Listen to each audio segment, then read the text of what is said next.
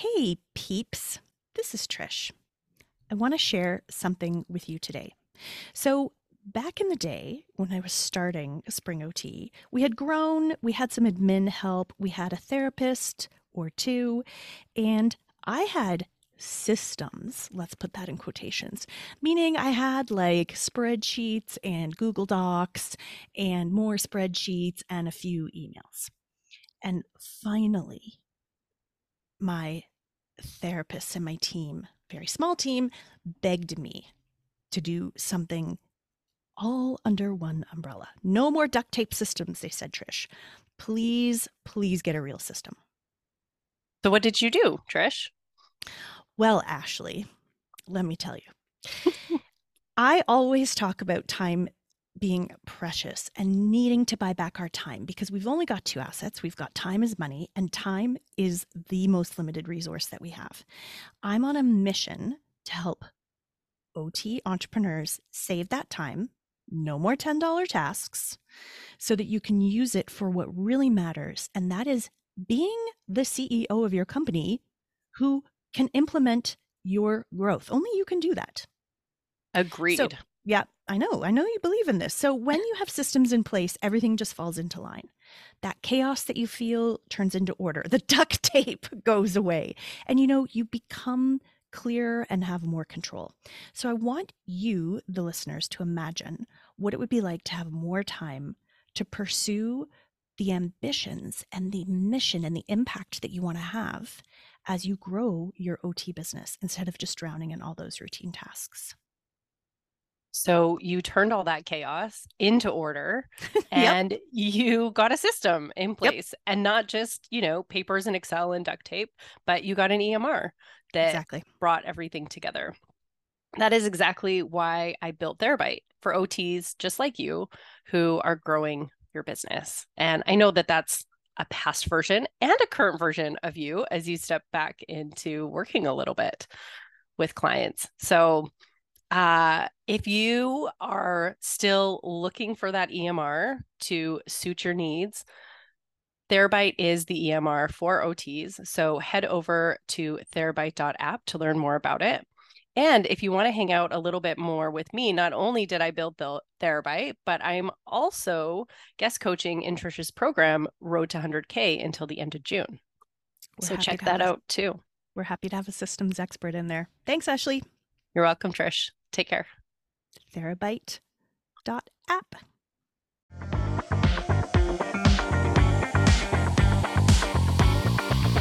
Hi there.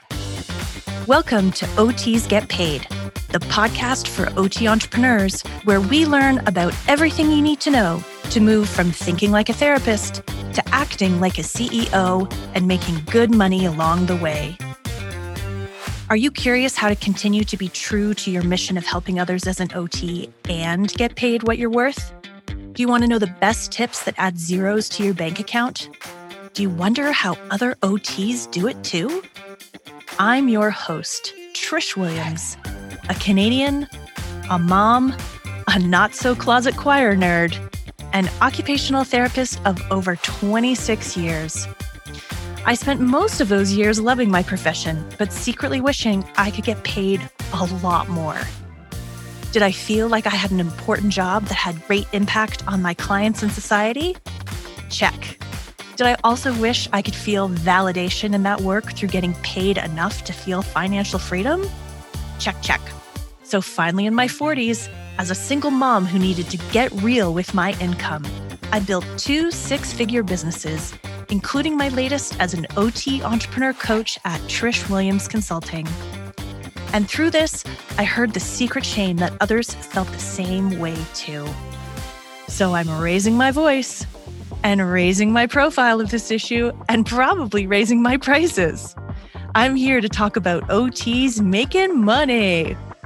So let's do like Scrooge McDuck and dive into those giant piles of gold coins and get swimming and start this episode. Welcome today to Lindsey Vestal, our guest today on season two, episode two of the OTs Get Paid podcast. Welcome, Lindsey. Oh, Trish, I'm thrilled to be here. Thank you so much for having me. You are so welcome. As I mentioned in the intro, you and I have communicated really only through social media. This is the first like live conversation we're having. It's true. There, there could be a whole world that exists, an alternate reality, and you and I have lived that. Well, I have heard of your work before we ever, you know, slid into each other's DMs. I know my teens are rolling their eyes right now. And I feel really, really lucky that you're here because I feel like the listener today. It's kind of the best position for me to be in as the listener because I'm intrigued by your work. I'm impressed by your work. I am curious about your work. And so these questions that I get to ask you, I feel as though I don't really even know the answers ahead of time. So I am just really excited to be able to crack open your business and learn more about the business and about you. Well, I'm super lucky to be hosted by someone who is so full of curiosity. And I think this is going to be a very interesting conversation. Yeah, let's jump right in. So, the first question, as you know, is Lindsey, how do you get paid? Meaning, Tell us about yourself and what you do. Sure.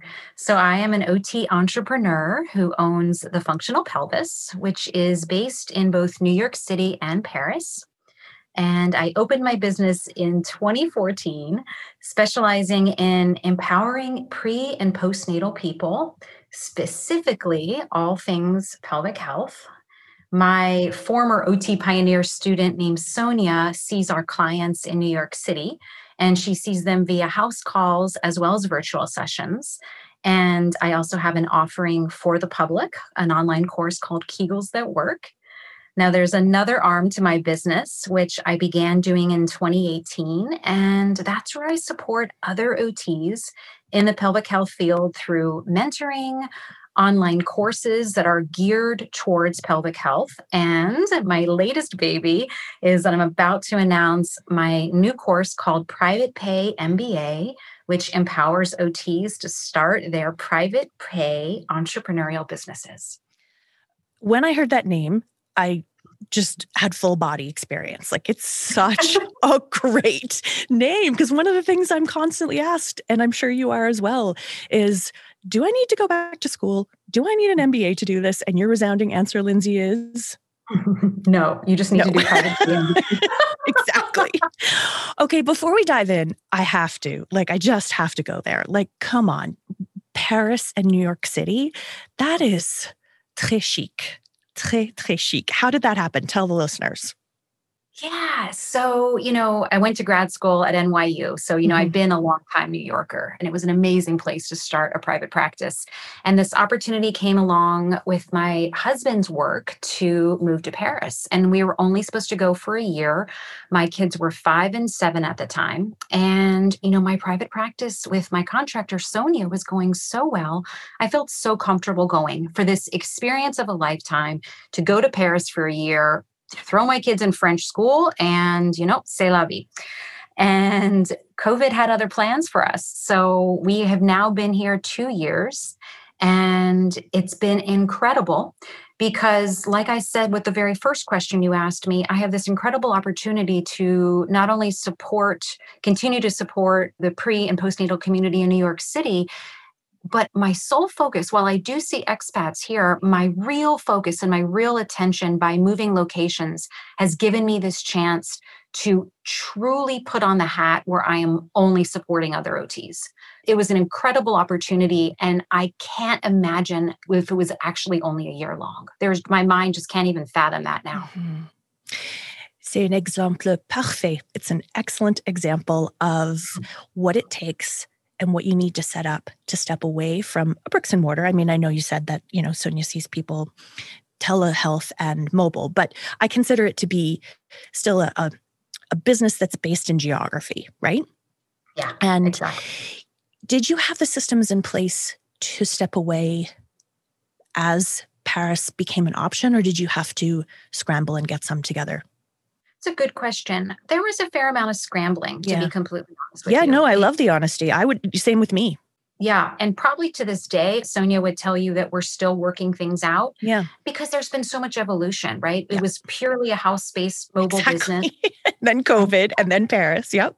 and then and went virtual, like totally yeah. virtual through the pandemic. And now it's a good mix. So we we really did have to scramble, but it's one of those things where we have worked together for so long and have been in the same so we were both in a pelvic floor study group together. So we've known each other for years prior to her coming on board. So we kind of know each other's quirks and that flexibility and open-mindedness really helped us go through the bumps. I'm so glad to hear that. And I think it's also like to concentrate on the top of the head of the pin is to oh, say that I want people to hearing this to know that you need to start reverse engineering from early on right? There will be like you never know. You never know what is going to happen. I mean i always teach my students build to sell right? And you need to have systems and you need to be working on your business and not in your business in order to do that. And people often think that's way down the line. And in your case an opportunity came up and having some of those things in place and then hustling to get more in place allowed this transition for you. So, for the people that are listening, understand that these are really practical reasons for why that's so important. Would you agree with that? I, I really would agree with that. And I think in the beginning, all you can think about is putting one foot in front of the other. Yeah, so and true. I, I, I totally respect that. I think then retrospectively, when you're in the place that that maybe I'm at in my business, where I I go, well, gosh, I actually had that split attention more than I thought that I did, and mm-hmm. I would be mm-hmm. thanking my former self had I done that. So it's one of those things where, and you know, I, I know we're going to talk a little bit about working in your business versus on your business, and I, I love that topic. It's one of those things where, like you talk about in another episode, you talk about reverse engineering sort of like where you see your financials going. If you reverse engineer where you see your company's could be going or what you dream it could be, it gives you the opportunity to go back and put things into place that are going to increase the likelihood that you're going to get there, right? Because you're it, it, the, yeah. the odds and the percentage of getting there if you don't envision it are pretty pretty pretty low. I agree. One of my favorite sayings is what you focus on grows where your attention goes, energy flows. I actually thought one day I would get a tattoo with that, but A, it's kind of not my style.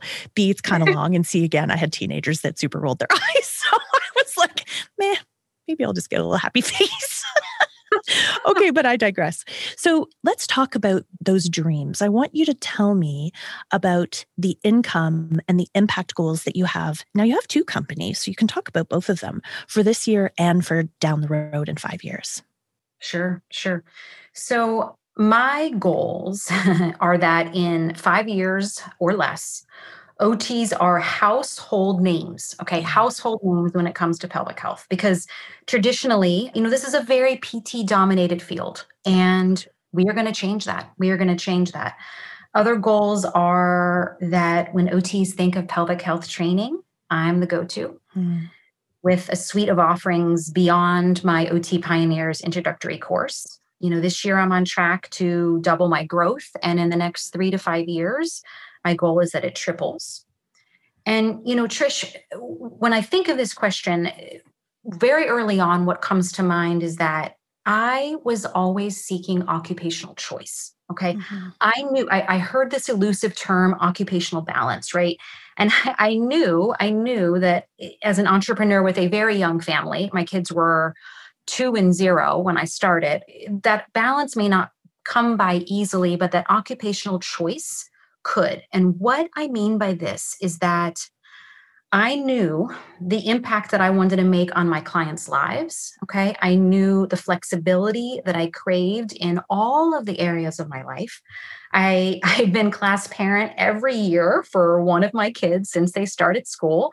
I have the ability to take time off with my family to explore Europe because French system is notorious for having lots of breaks and not feeling burnt out, right? Mm-hmm. And and my feeling is what is the point of making money when you hate your life? Yeah. So my goals continue to be to have occupational choice by intentionally creating the life that I want. And if you don't mind, I want to segue a little bit into paying yourself and yes, how please.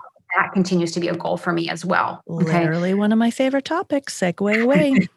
I knew I was in good company. Yep. I, I, uh, all of your you got my support, Lindsey. Go for it. so having a private pay practice where I keep fixed expenses low positions me so that I I can pay myself most of the revenue coming in, right? So top line numbers comparison is not enough. For example, right? If you have a business, let's say let's say they make 3 million in revenue, which sounds amazing, right? Your your jaw is dropping just hearing that number. But they have, I don't know, 2.8, 2.9 exactly. billion in fixed expenses, right? How much We're does it cost to make 3 mil? Yep. Exactly, right? Salary, overhead, benefits, real estate, right? Their fixed expenses are high. At the end of the day, while the business made 3 million last year, the take-home pay of the business owner is comparable to maybe what you made at your first job working at a hospital, but you've got more financial stress, you've got the obligation and a stressful lifestyle. Whereas the business I envisioned was something like let's let's just take a number and say revenue is 200,000 take home because fixed expenses are low are 160,000 right you make double what you made at the hospital uh, you have an amazing clientele base that you're proud to serve time and energy to devote to your family and yourself outside of the practice because you're not working 90 hours a week my focus continues to be having the second type of business. And so many people feel like they need to go big, right?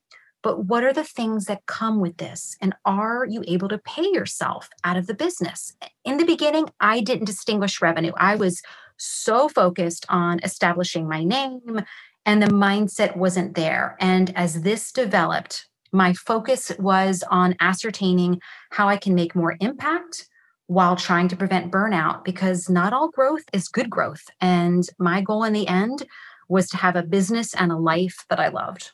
I totally agree. And I think that a lot of people don't think that's possible. I really mm-hmm. don't. So, actually, mm-hmm. I'm not supposed to ask two part questions as even really a therapist, but definitely as a podcaster. But I, it's just a habit. I'm not going to break it anytime soon. So, the two questions that come up to me are Do you have a set percentage of what you want take home and profit to be. You gave out, you know, numbers such as 200K to 160.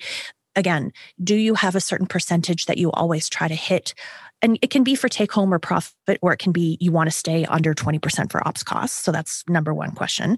And number two is give me some of those tips of how you get to that perfect, manageable, profitable business. I don't have an ideal percentage. Okay. But I would say that because I started off with this intention of never never wanting to go big, but to really offer a preeminent service, for me, my goals, and I would say so by my third year, I was able to break six figures. And, and that's in the pelvic health business? That's in the pelvic health business. Yep. Hey, it's Trish. Now that I've got your attention, I wanted to tell you about something that we are really excited about here at OTs Get Paid. This month, we are kicking off our formal, systemic, organized, planned, woohoo, referral program. With every referral of somebody that you bring to us that purchases one of our two signature programs, Road to 100K and 100K Club, we give you money. We're leaning into it. We're leaning into our brand and we're going to get you paid. At this point, we are offering $400 for people who refer someone who enrolls in our 100K Club mastermind and $250 for somebody that enrolls in our Road to 100K program. But we're not stopping there. Your referred member will also get access to a bonus Q&A Zoom call every month that we are doing just for new referred members with our coaches. It's going to be Q&A, ask the coach anything. How are you going to do this? The best way to do this is to connect with us via email or through DMs. We're keeping it really simple for right now. And we're saying, hey, here's their deets. Do you want us to call them? Are they going to get in touch with us? And as long as you mention each other, we will connect you and let our system wheels spin and they will get their bonuses and you will get yours. And I want to remind you, we are a company with a mission. It is to bring more wealth to more female OT entrepreneurs because we know what women do with money. They use it to better their families and they use it to better their communities. So for every dollar that we generate Here at OTs Get Paid every year, we give away 1% of our gross income to Dress for Success, which is a charity and organization that's dedicated to empowering women towards financial independence. I hate to use the term win win win. Somebody has a better one. Please let me know. But we don't want you to keep those benefits to yourself anymore. We want your referral partner to win. We want you to win. And of course, we have a social agenda here at OTs Get Paid and I was able. I mean, I my rates my rates are high, and I, yeah, so I want to get into that. I mean, I, it was it was a preeminent service that I was offering, and I wasn't shy about that. Yeah. And so, you know, with that, I was able to max out my 401k each year up to the IRS max, which is like I think 52 or 53,000 for both employee and employer contribution. Mm-hmm. And for me, having that retirement was also like a very big goal for me to ha- kind of have have that be there. So for me it was constantly evaluating and and house calls in New York City were the most pragmatic way to do this because mm-hmm. you know real estate in New York City let's not even go there. Mm-hmm. And I was able to offer a preeminent service. So for me, it was a no brainer, right? For me, it was like, yes, I am going into my clients' homes. I am offering this for them, and it's keeping my expenses. It is keeping my expenses low so and and that's just gotten easier and easier because now you know i since everything is virtual for me i don't even have to build in that downtime for travel right so expenses are extremely low and tell me how you got there you've talked about the preeminent service you've talked about the high rates dive more into that for us when you ask me this question, what immediately comes into my mind is thinking about something you already mentioned, Trish, which is this thing of working in your business, then working on your business. The reason why is because I always think about this quote from Roosevelt. I think it's something like there's two kinds of problems the urgent and the important. The urgent are not important, and the important are never urgent. Mm. and there are so many ways to spend your time and your attention and no way to please everyone at the same time. And this is something I've always struggled with. You know, I am a people pleaser at heart. And I think becoming this business owner that wanted low fixed expenses and wanted to keep things streamlined, right? Like I had to be okay with disappointing people by saying no. Mm-hmm. I, I, told myself I'm not disappointing them by giving them bad advice or bad service or bad mentoring. It's a different type of a disappointment, right?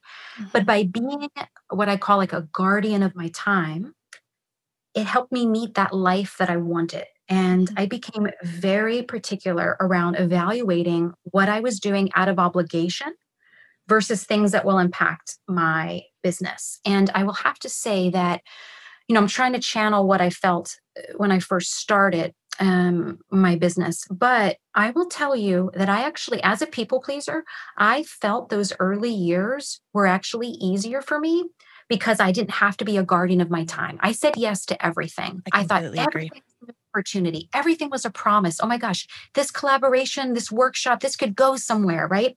And now that I'm more of a, of a seasoned entrepreneur, I have to be so close about and guarded around my time that it's actually hard on me. And it still is hard on me. So even though I have this intentionality, it's really hard for me because I know how much every moment matters, you know? Um, and the other thing that has really helped me is something called, I call it my not to do list. So this is like me Brilliant. setting boundaries I love this. I'm writing it down. I'm like serious. I'm writing it down right now. okay, I'm leaning in. Keep going. so, like in New York City, this meant I didn't book a client when I wasn't in their neighborhood, which was mm-hmm. really hard because you know I was going everywhere. I was going Upper East Side, I was going mm-hmm. Brooklyn, and if a client called me and and oh my God, it was a you know could have been my third client that week. I I I want to say yes, but come to find out they're on the opposite side of town. I wanted to say yes. Every fiber in my being wanted to say yes, right? Mm-hmm. So saying, okay, I'm going to be in your neighborhood next Tuesday. How does three o'clock work for you, right? Mm-hmm. Nowadays, it looks to, for me like only taking on a small number of mentoring students in a season when I'm developing a new course, right? Mm-hmm. I don't put pressure on myself to reply to every every email when I wake up. I literally schedule times during the week or even the day to reply one of the ways I got this idea of not putting pressure on myself to answer emails is actually when we moved to France, because I knew that I was six hours ahead of most people on the East Coast, mm-hmm. and they were going to be seeing my email reply for at least another six hours anyway. Mm-hmm. So I started waking up, not opening emails, and literally crossing off the big, hairy impact things, the things that at the end of the day, I would then circle back around and reply to emails. And when I saw that the world wasn't going to blow up, when I didn't reply, I said, like, why, why wasn't I doing this when I was in New York City?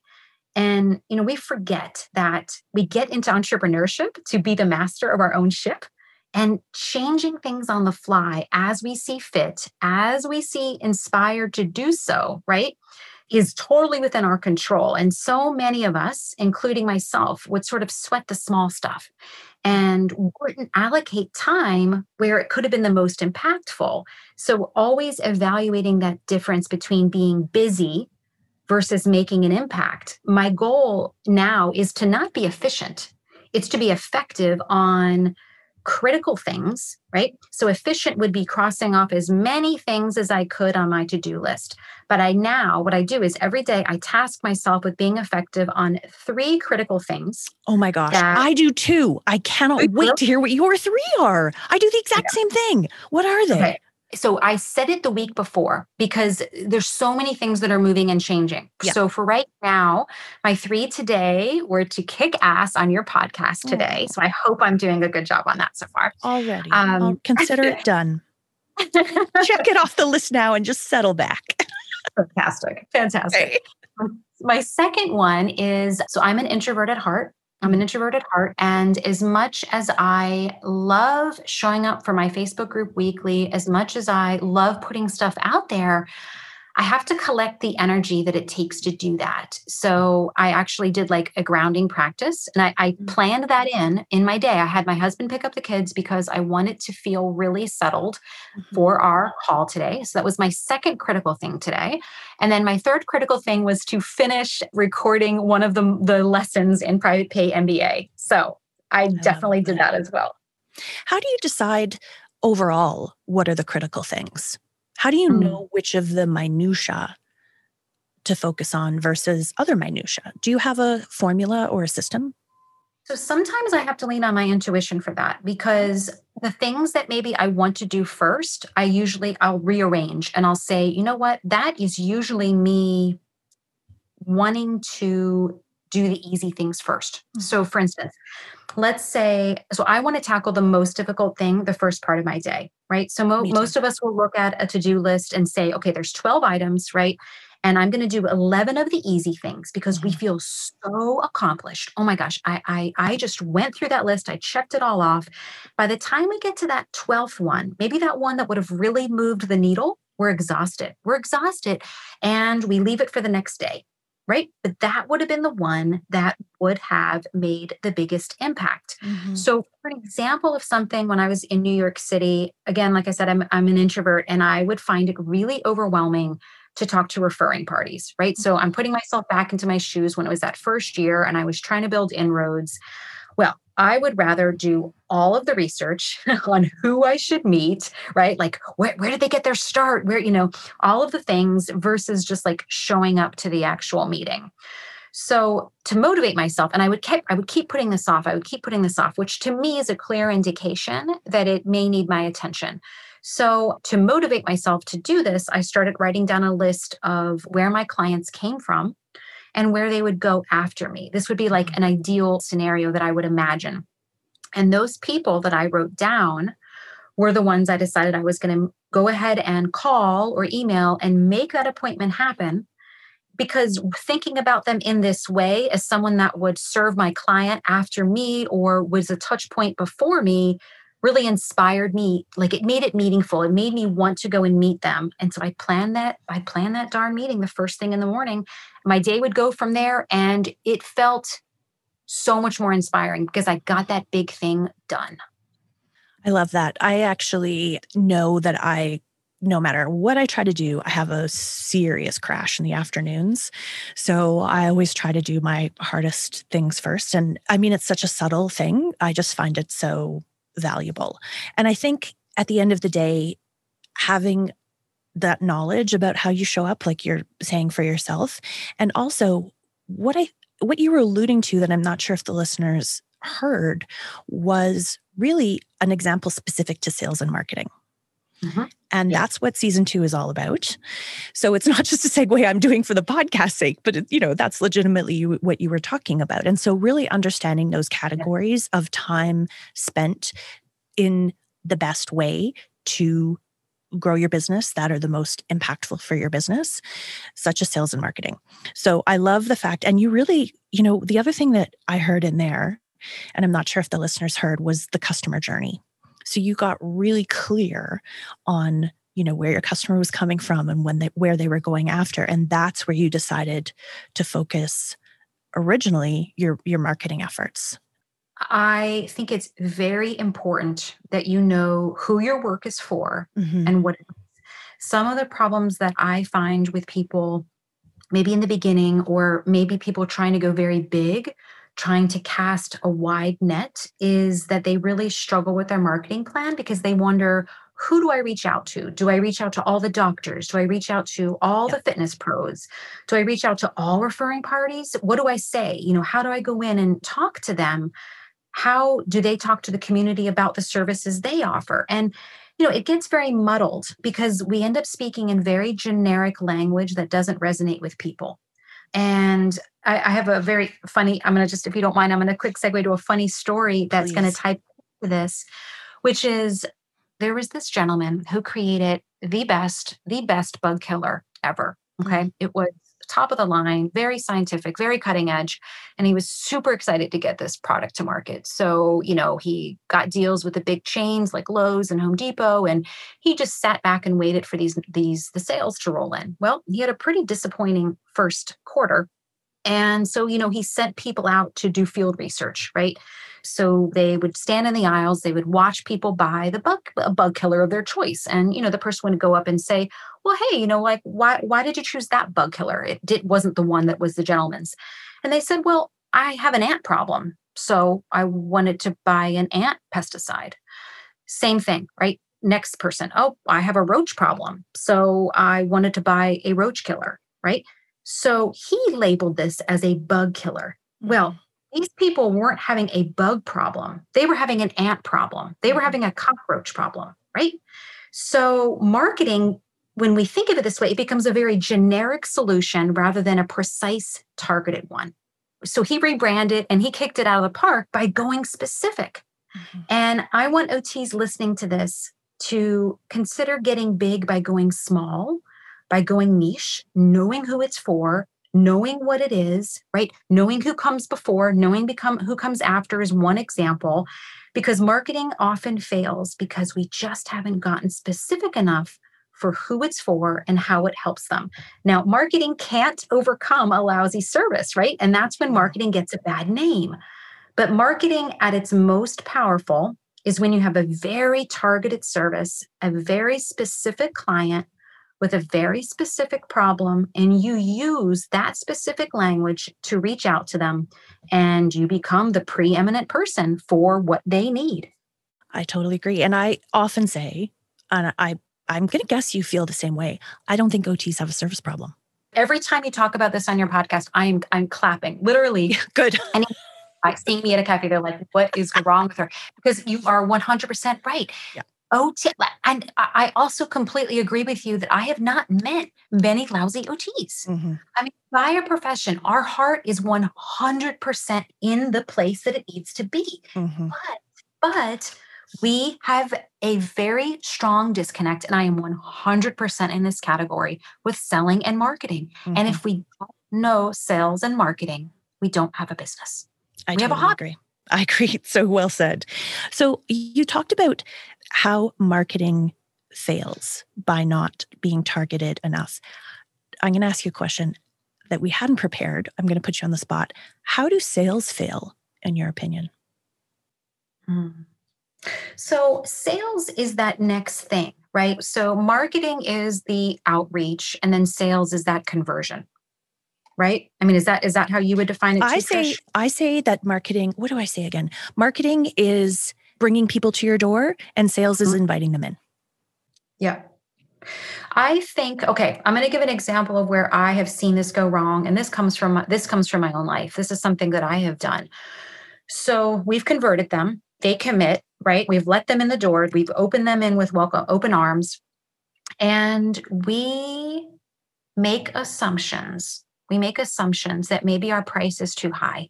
We make assumptions that we can we can maybe let me give you an example. So does this I'd love to know if this sounds familiar to any of your listeners. So, you know, I I think we can just meet three more times, three or four more times and, you know, we'll be able to to help you meet, meet your goals. Versus in the back of your mind, you're thinking an ideal plan could be 6 to 8 sessions, 6 to 10 sessions. And this editing comes from sometimes unexplored issues, unexplored concerns, unexplored scripts around money.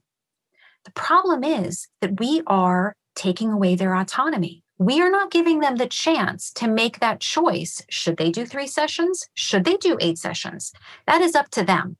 And I think we sometimes think we're doing them a favor. And, you know, the psychology at play is such that we don't actually realize that we're disempowering them. Couldn't agree more. Versus our job, our obligation is to present to them our prices, matter factly, the amount of treatment time that we think an ideal scenario would present, and we simply let them tell us if that's doable for them. It's alive. Zombie, monster invasion, the socks that live in my 20 year old son's soccer kit. Nope, it's the OT Entrepreneur Summit Live. After hosting two online virtual summits in 2019 and 2020, with over 300 attendees, OT entrepreneurs just like yourself, we are ready to break out from behind these screens and share some hugs and some in person connection. We listened to our audience of the past two years and we heard OT entrepreneurs don't really want more content. We heard you loud and clear, and we are building the event of your dreams. An event that's based on rest, an event that's based on play, an event that's based on sun. Okay, maybe that was Laura's in my dream. An event that's based on connection and time to work on your business. My co host Laura Park Figueroa and I have created the space, and all you need to do is show up. Put yourself into the room, put yourself into that space to learn and grow and expand your OT business and as an OT entrepreneur CEO. Want to see which of your online OT business besties has legs? Me too. We will see you in Boca Raton, Florida on November 12th to November 14th, 2021. Go to the OT Entrepreneurs Summit page, linked in our show notes, to sign up for the waitlist and be the very first to hear when tickets go on sale. See you then. I love it. I've never used the words autonomy and empowerment, and I think it's brilliant. I always think that client centeredness has almost taken us out of the sales game in a weird way. It almost, I don't know how else to say it. And I'm not sure you agree. I just think that all of the breadth of an OT and all of the creativity in an OT mind and coming up with five different ways of doing something, plus the client centeredness we've been taught since day one, can really equal a sales problem. And what I mean by that, I've told the story before. I'm not sure if I've told it on the podcast, is I had a client who I didn't know for a long, long time was um, a family physician. And I'm kind of grateful because I would still get kind of like choked up a little with those kinds of parents. And I saw her daughter, and it was time for us to see her son. And I remember giving her all these options because her daughter was on a school based contract, which had a certain amount of hours to it. And then she paid us extra for private. And her son was going to be totally private. So uh, you're right. I, I wasn't worried about my prices, and I want to talk more about that with you in a minute. I wasn't really concerned about my prices at that point, but I just felt like I was giving them too many options. Pardon me, that's not true. I felt like I was giving them many options from a process and a price point of view. I always talk about promise, processes, and price. So, from a process point of view, we could do this many, we could do this frequency, we could do this intensity, we could do this duration. And, you know, we could give it to you at this price, but then this package, and then this if we saw you in the park. But, and she finally looked at me and it was revolutionary. She said to me, just tell me what to do. You're the expert. Mm-hmm. And at first, I thought that was super medically modelly and very like physiciany. That's yeah. not a word. I just made it up. But, you know, and then I was like, and this was just a parent that I just resonated with. You know, those parents that you just yeah. to just get each other. Well, in my case, in peds, it's parents, but clients. And I just looked at her and I literally was stopped dead in my tracks. And I said, okay, mm. in my professional opinion, ethically speaking, mm. I'm going to suggest this. And she goes, great. Do you, what do you think about that story? It's so funny because the range of emotions that you went through are exactly what I went through. Initially, I thought, okay, this is a client who's just used to being told what the answer is, and you know they're they're a good little soldier that is going to follow the directions, you know. And we're always trying to encourage questions, empowerment, owning the information, right? Mm-hmm. But then the other part of me was like, she is respecting you for the expertise that you have. Mm-hmm. She's saying, I need guidance. I need help, Trish. Mm-hmm. And so I have never thought about it from that lens of that client centeredness mm-hmm. actually being a bit of an obstacle. Mm-hmm. Uh, and that is that is really interesting. I'm going to have to think a lot about that because yes, while that model is incredibly important, it does need to be channeled in the right way. The mm-hmm. way that I would always preface it when I got to the sales part, and then I want to ask you about your sales, uh, the way that I always said that was based on this assessment. And again, I was in PEDS. It was a relatively straightforward system we had in place at my bricks and mortar, which was like, this is the assessment, and here are the results. And then I would always say, I am ethically bound to tell you what I think the course of intervention and treatment and assistance should be. However, there are other ways of doing these things. If you have three kids, if you have another kid that's trying out for the Olympics and you need to take them swimming 17 times a day, if you have five kids and you don't know how to get all of them in our waiting room, like there, you know, I would say this is open for discussion. From an ethical point of view, I am always going to have your back. And sometimes, depending on the reaction of the parents, I would even say to them, once I got far more understanding of sales psychology, I would say, I don't want to offer you too many solutions and put you into overwhelm. Yeah. Because that's what happens. And uh-huh. I would uh-huh. say, so I'm going to tell, like, you, you can trust me. And I always felt like that, you know, really helped my servant's heart with like, I am legally responsible to a college. Yeah. I am being ethical when I tell you what I think the intervention should look like. That's right. And it's also for discussion because I know money doesn't grow on trees. You've got lives, you've got jobs, you know, you've got commute times, et cetera, et cetera. So that's how I kind of always tried to balance it in a in a client-centered way and then would stop talking and then yeah. listen to the questions that would come up. And then I would know if they were like an oriented process detailed person or they were the kind of person that was like just tell us what to do. Yeah. Exactly. You've mentioned it a few times that you had a preeminent, pardon me, have a preeminent pelvic health on the ground business in New York City. How do you sell a preeminent price? it's a it's that's a that's a great question. You start off by designing the ideal treatment plan that you envision for your client. So for me, I had worked in various outpatient settings, hospital based systems doing pelvic health, and I always saw the loopholes. I always saw how we could do better. Yeah, me too. And, you know, for a very quick example, one of the places where I got my start, they wouldn't allow children. they wouldn't allow children in the treatment room. Mm. And I always thought, what a missed opportunity. First yeah. of all, what an incredible disservice, right? Out of convenience and all of the other ways you could think about. But but what a missed opportunity because with our with our mobile practice you know we're using we're using in our pre and postnatal population we're using the children and all of the various accoutrements as part of therapy right? So right from the get-go right i was always noticing things that would put the client at a significant disadvantage.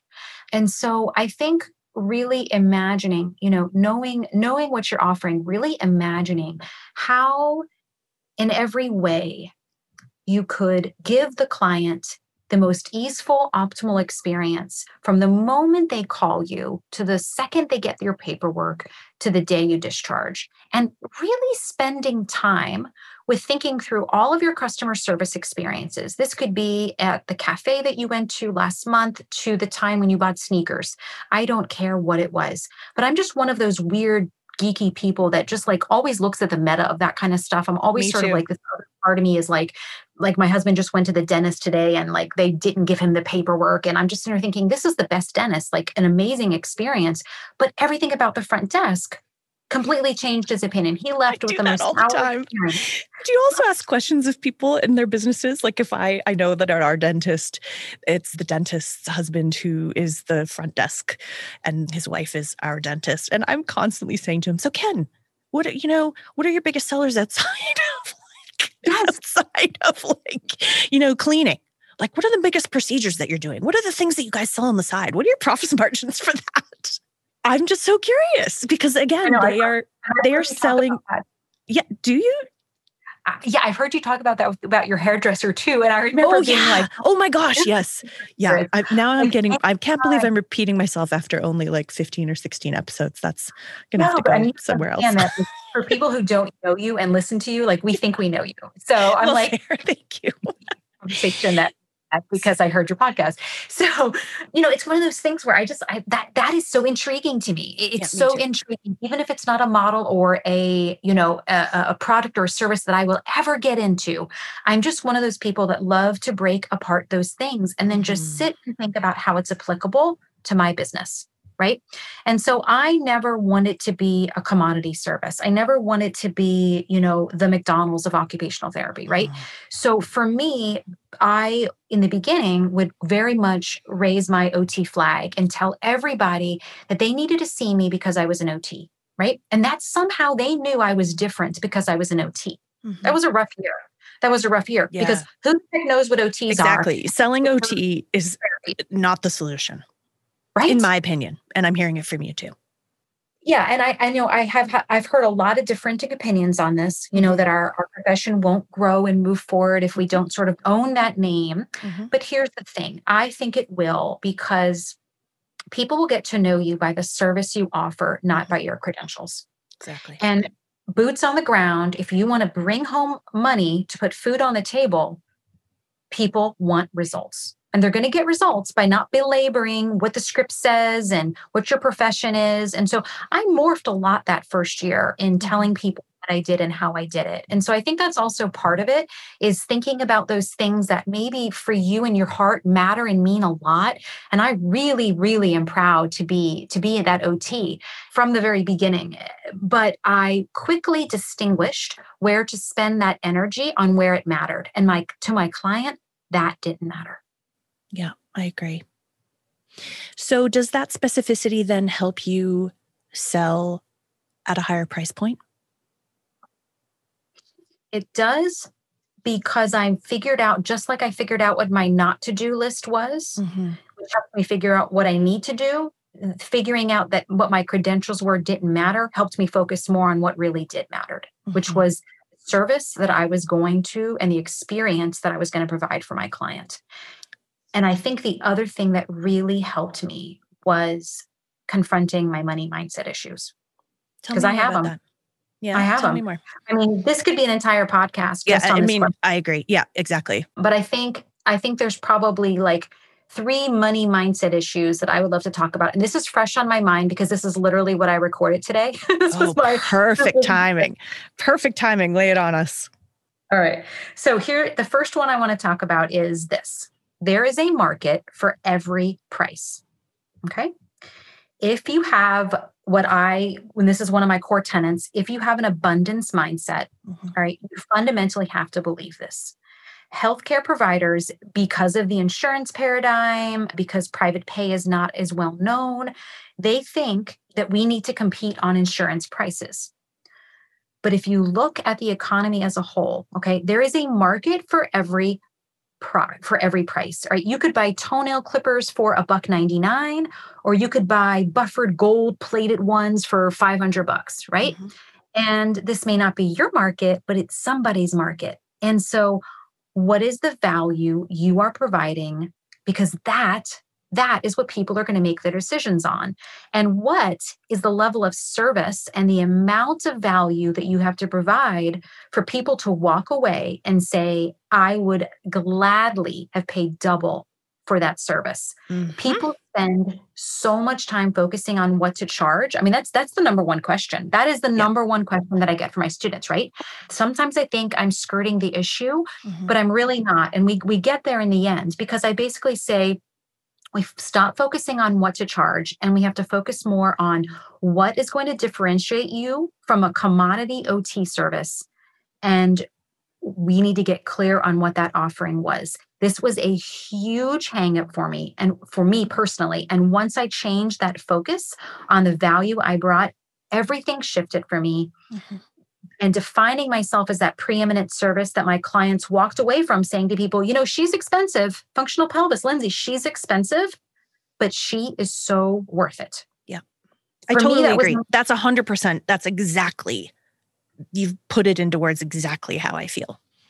Okay. So that's number one, right? Like that, that there is literally, there is literally a, a market for any price. Okay. Yeah. Number two, selling as a service okay i i felt really icky about selling my first few years so this one that i spend a lot of time really breaking down for for my course is it really hit home for me okay so i do these exercises in private pay mba where i have my students imagine themselves talking to their former 24 year old self for an hour I hope people taking my course are over 24. So when they get this, they're not like, um, it's not future casting. exactly. Exactly. Okay. So imagine your former 24 year old self and you literally have an hour with her. Okay. And I'm going to give you two weeks to prepare to whatever information you want to give your former self. All right. Now, this is, I'm obviously giving you an abbreviated version of this exercise. Then I have them imagine that this old self didn't hear it. Okay. They just ignored the message. They, they just, they just tuned it out. This makes most of us feel pretty horrible, right? To imagine this. So, we talk about why this is. When we approach an interaction with our old self, when you're doing this from a place of service to your old self, and you have something so incredibly valuable you thought about this for two weeks. You've crystallized down every single thing they need to know, every lesson they've learned. So their former self doesn't go through whatever you prioritized, right? This is the ultimate, the ultimate act of service. If this is information they don't have, their life will be impacted. So when you don't get the attention of this former self, you wouldn't be able to serve them. So think about that. If you didn't get the attention of your former self, you wouldn't be able to serve them. So let's not think about marketing as some sleazy thing. If you have a service that is incredibly valuable, if you can help someone, if you can help that former self, right? It's a moral obligation, right? To ensure that we're getting that person's attention, that right person's attention, because it is the only way that we can help them. If they don't know about you, if they're not paying attention to you, if they don't know about your product and services, there is no way you're going to help them. So, if we can approach this, right, through this mental attitude of service, not marketing, not sales, but of providing something substantial, real value to the other person, I think it shifts everything, right?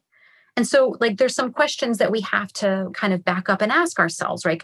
Number one, do you think you can help people? Really, really fundamentally, do you think you can get people better? Whatever specialty you're in, do you fundamentally think you can help people? Okay. You have to be able to answer that question for yourself. And I'm sure every single person listening on this podcast will, in their heart, say a resounding yes. Okay. Second question Aren't these people struggling? Aren't they struggling with this thing that you have this unique gift to be able to help them with? And isn't it true that if you don't help them, they're going to continue to struggle? Sure, they may go somewhere else, but if that someone doesn't help them, they're going to continue to struggle. And for some of these people, the struggle can become this consuming thing for their entire life. They're not doing the exercise they wanted to do, they're not having the relationships they want to have. But you can help them. And in fact, you're doing a disservice to them by not letting them know that you can help. Okay. So, this is the mental attitude that I use to approach marketing. It's thinking about it as sales as an act of service. It's my obligation that I know my stuff, that I can help people, but I can't help people if they don't know about me. The more people that know about me, the more I can help, the more service I can be. So, so Trish, this shift in mindset was incredibly powerful for me because I call it like my superpower when it comes mm-hmm. to marketing and sales because I now can distance myself from that sleazy connotation because it's coming from this positive place of service. Thank you for saying that. I, again, totally agree. I think I should just have a button that I hit and go, I agree, I agree, I agree. so much is resonating. I would like to add something.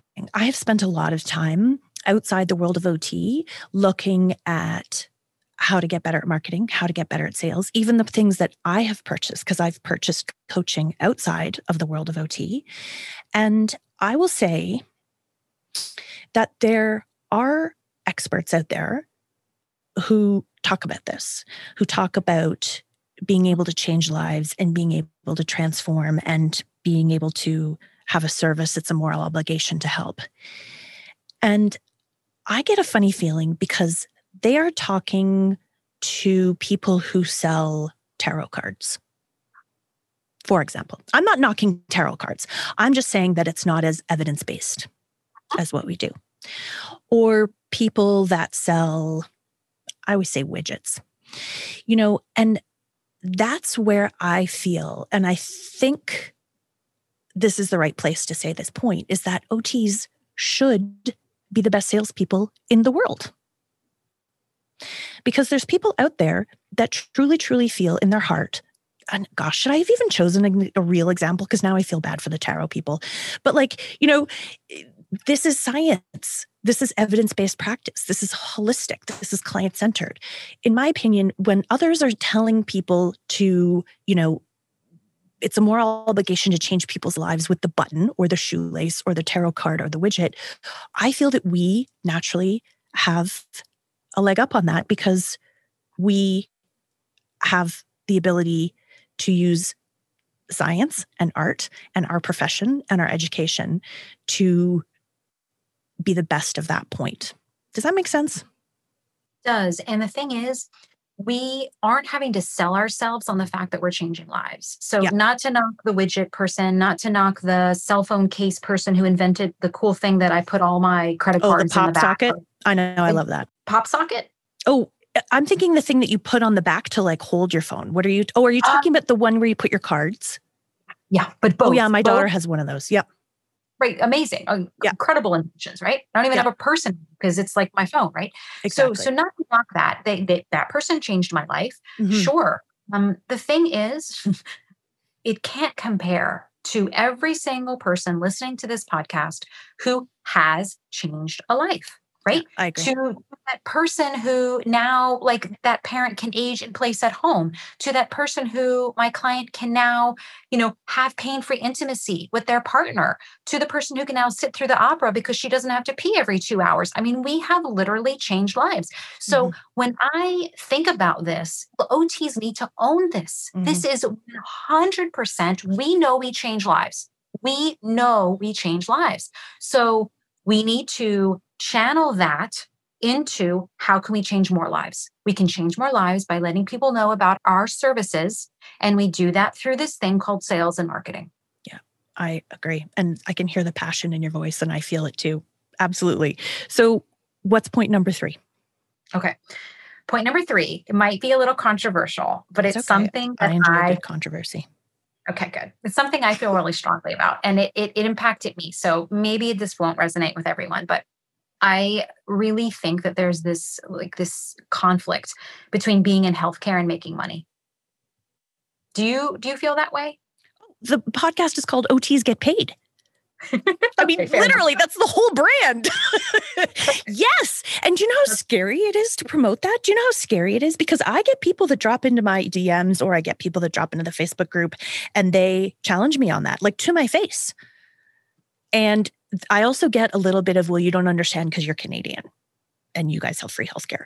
So, uh, oh my goodness, like that is truly the pinnacle of this brand. And I have just decided that I'm not going to be scared to talk about it. And I've just decided that I'm going to bring my voice to the matter. Maybe it's because I am Canadian, or maybe it's because I am 50, or maybe it's because I'm outspoken, or maybe it's because passion drives me.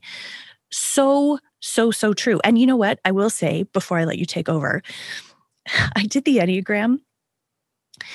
Do you have your Enneagram results? Are you an Enneagram person? I've never it, Trish. I've never done it. Okay. So I did it. It's kind of like a short Myers Briggs. And I am two, three, which means two is helper and a three is an achiever. And I felt so blessed by that Enneagram because I felt like it almost gave me more credibility to be able to talk about this, about how you're not a charity, you're a helper, you should also get paid. That's the two, like I'm like a hundred, I'm a helper. Like, so I feel like it gives me even more credibility to say, listen, guys, shrug, I'm an Enneagram two. I'm a helper. And then the three allows me to say, but dot, dot, dot, dot. So uh, yeah, this is my favorite topic. So keep going. Tell me, tell me your opinions. Tell me your thoughts. Well, I remember the first time I, I got confronted with this, it was probably my first six months in business. And I was meeting with a midwife and telling her about my services. And, you know, she asked me my rates. And at this point, they were much, much lower than they are now. And she just looked at me and she goes, Oh, so you only want to help the rich? Mm-hmm. And I felt so horrible. I mean, I just felt like I had fallen face first on pavement. I realized I had so many things to unearth in myself to number one, know how to respond. Number two, understand how what I was feeling. Why was I getting red in the face? Like, why was I sweating? Like, what were these these feelings that I hadn't stopped to consider?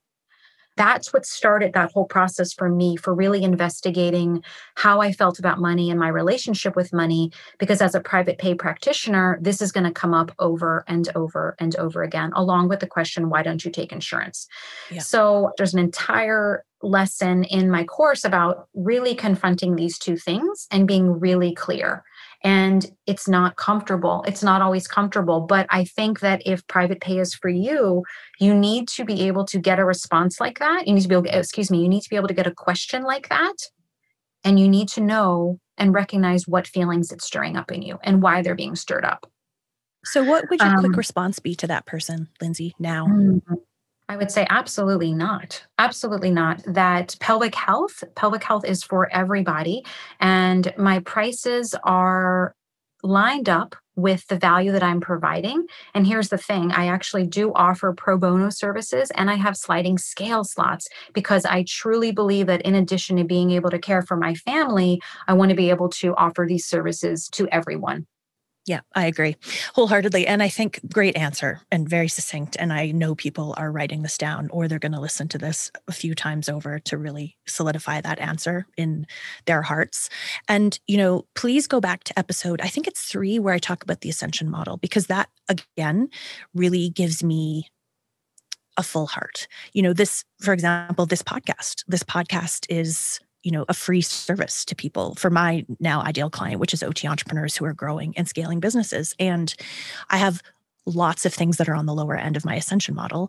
And i unapologetically have things that are on the top end because exactly that. Like i i think almost too by modeling it and by saying yeah you know my vip day is three grand but it's going to change your life. I actually had a client uh, maybe about a month ago who said that my CEO payday was as powerful as her wedding day. Oh my gosh. And I went, come on. Like, even I didn't believe that one, right? I was like, I know I have really good value and I know I give good service, but I mean, that's the kind of feedback you want, right? Yeah, and totally. that's the kind of value and the resonation that you hope to bring to people. And I agree. I mean, you have to make a certain amount of money in order to Uh-huh. then give back. So people don't know that on my strategic plan, I have a certain percentage that I give away every year, but I couldn't have set that as a goal in my first year. Of course. And you know, one I haven't talked actually. I don't think I've talked about this, but my, one of my goals, not for this year, but down the road, is to actually have other OTs, and I'll build it to like a Kickstarter for OTs for private paid Wow. businesses. So we make enough money that we can invest in other OT businesses, and I think the kind of retort that the midwife gave you is almost short-sighted because people people don't know what's coming up. People don't know what you're planning to do. I mean, I know that I spend a lot of money educating my children. Yeah. And Yeah. I, you know, don't apologize for that. I actually think that's like one of my main responsibilities. Um, well, and so- you know, I always come at it too from from an abundance mindset. So, so one of the things that you know I was really proud of in New York City is number one, I started a pelvic floor play group, study group, and it it was comprised of other pelvic floor PTs. Right, it was comprised of childbirth educators, fitness professionals, anyone that was interested in the pelvic floor, and we would meet monthly. And most of the times, you would have competitors there of each other. absolutely. And by bringing people in the same room, you you got to learn styles, right? So, for instance, CrossFit's not my thing. Well, there was a pelvic floor PT that that was her that was her bread and butter. So I was able to refer to her when it was appropriate because it was my client was going to get their needs met. And I think this sort of this this really challenged people's perception of how to stay in the same space and be friends and actually grow an even stronger community because no one else was doing this at the time. And that just felt really right to me because, again, I was putting my client first. So, part of the preeminent strategy is not only examining you know the experience from top to bottom but it's evaluating the community that is around you that can ultimately provide service in all capacities right Your referring parties competitors you name it and so that was something that i had done and then in addition to that abundance mindset is giving things away, right? So, not just the pro bono, not just the sliding scale, but I mean, every week I have an OTs for Pelvic Floor Facebook group. I have now you have have your over power hour. Empower Hour. Yeah. I'm up 47 episodes. So Yep. every week I show up since August and I'm just giving away case studies, you know, you know, diagnosis dives, business strategies, right? I came up with, you know, I talked earlier about getting really specific with your audience. So when I finally came to that, I developed a 16 page guide for your core and pelvic floor, your first six weeks postpartum. This was a hyper specific guide meant just for those first six weeks when women were not sure which way was up. It was too early to go to their doctor. It was too early to start OT. And so, like, this was stuff that I, it was this beautiful laminated 16 page guide that I was just giving away. I was just giving away.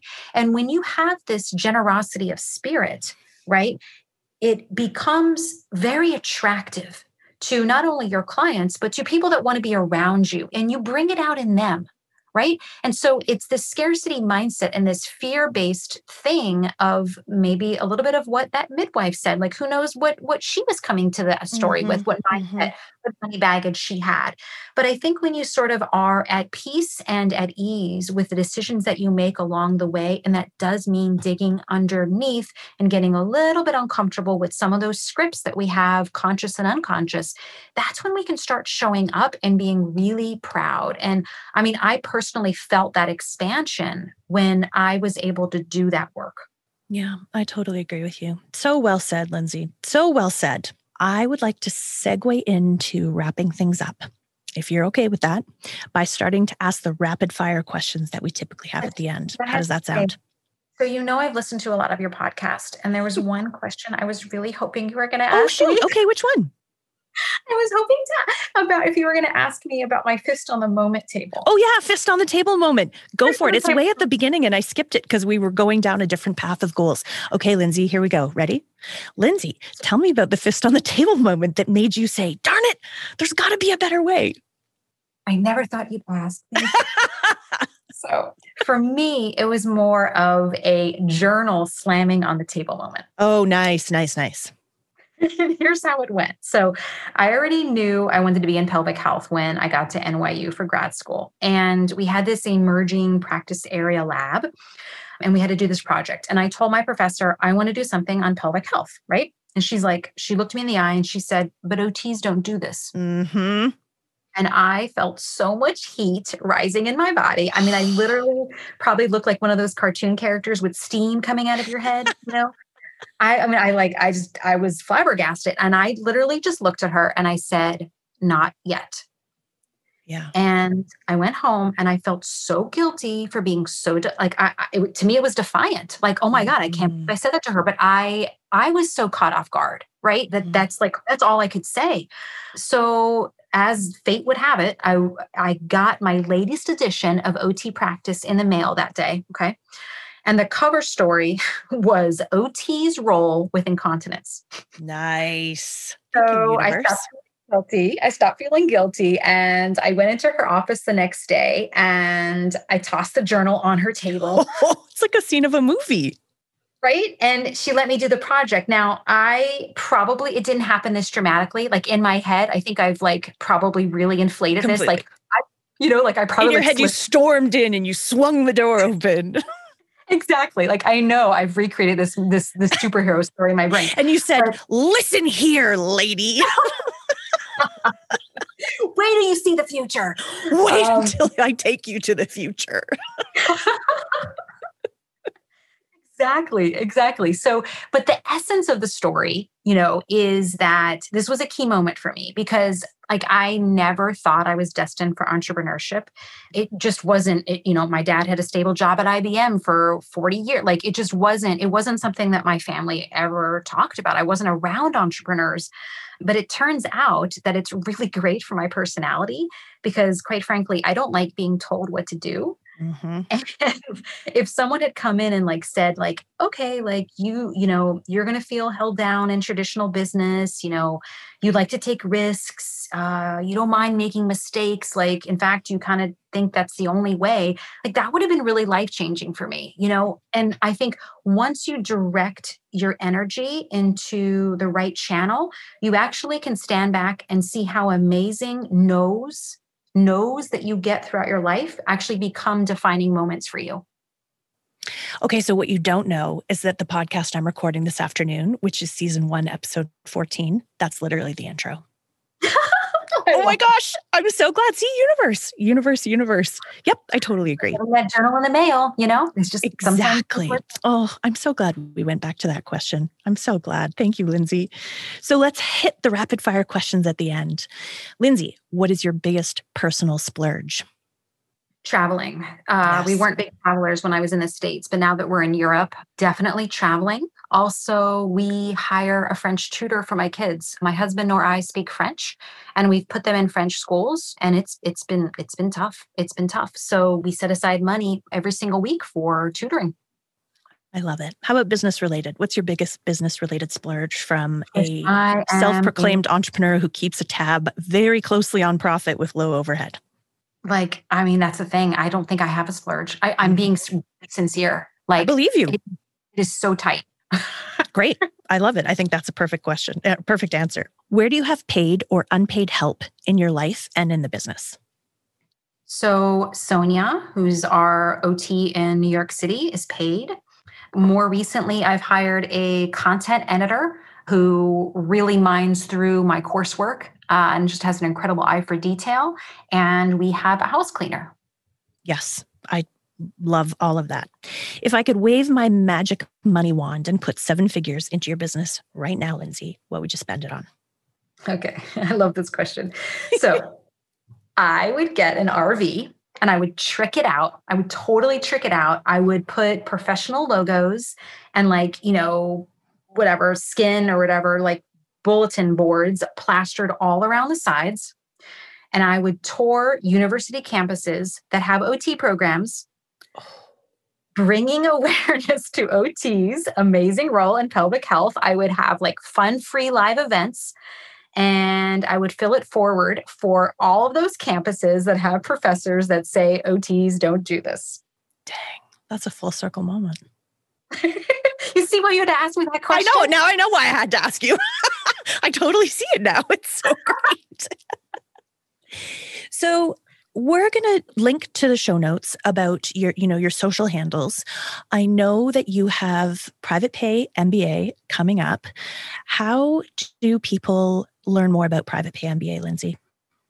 Just go to www.privatepaymba.com okay perfect. We will put that in the show notes as well so you know i wanted to end on your the the concept you've brought forth a few times and that is that theory of abundance. And i want people to understand that how it works in this podcast episode. So lindsey and i in some worlds would be competitors. Uh, ots get paid has a you know course group coaching that's coming out in the winter of 2022 and we are so lucky that we share an abundance mindset if we didn't if I didn't have peace, as Lindsey said, or ease about bringing Lindsey forth, and if I thought in scarcity mindset and thought that Lindsey was a competitor for what I might be doing or what might be coming, we would miss this conversation. And I know just from our exchanges on IG and from our conversation today, Lindsey, that you and I will be business buddies and friends I can predict our future. I'm looking, I'm future forecasting. And, you know, how much value that this brought to people that are listening. And so I wanted to end not like, please, this is not a like highlight Trisha's like, you know, abundant mindset, but more to say that please see that in action because Lindsey and I would have missed having this great connection and the listener would have missed hearing this. And, you know, we are all raising each other up in the OT entrepreneur space. And I think this conversation was an example of that. So thank you so much for coming. I, I love that. And I just want to add to that by saying that part of preeminent service is also realizing when perhaps your client or your student has a better fit somewhere else. Mm-hmm. So the more I learn about you, Trish, and the more I know about your offering, as I go through the process of recruiting for private pay MBA and offering it to students, if their match intuitively I know is better with something that you're offering, right? This is the kind of situation where I am I'm going to full-heartedly offer them and introduce them to you. Because at the end of the day, the best preeminent service is the one when it feels right to the client mm-hmm. and it feels right to the practitioner. Mm-hmm. And that's when you don't feel icky about selling because you're mm-hmm. truly selling to people that you know it's going to make a difference to. And if I have that doubt and I think that someone else in the field is a better match, that absolutely feeds into that. What a lovely note to end on. Thanks, Lindsey. Thank you. This has been OTs Get Paid, recorded live in Studio C. That's Studio Closet. I'm Trish Williams. If you had feedback on today's episode, send us a DM on IG at OTs Get Paid or join our Facebook group at OTs Get Paid. We would really love to hear from you. We'd also love it if you could subscribe and write a review for the podcast. Each month, I'll pick a random review for a shout out to get your name and business on the air. Until next time.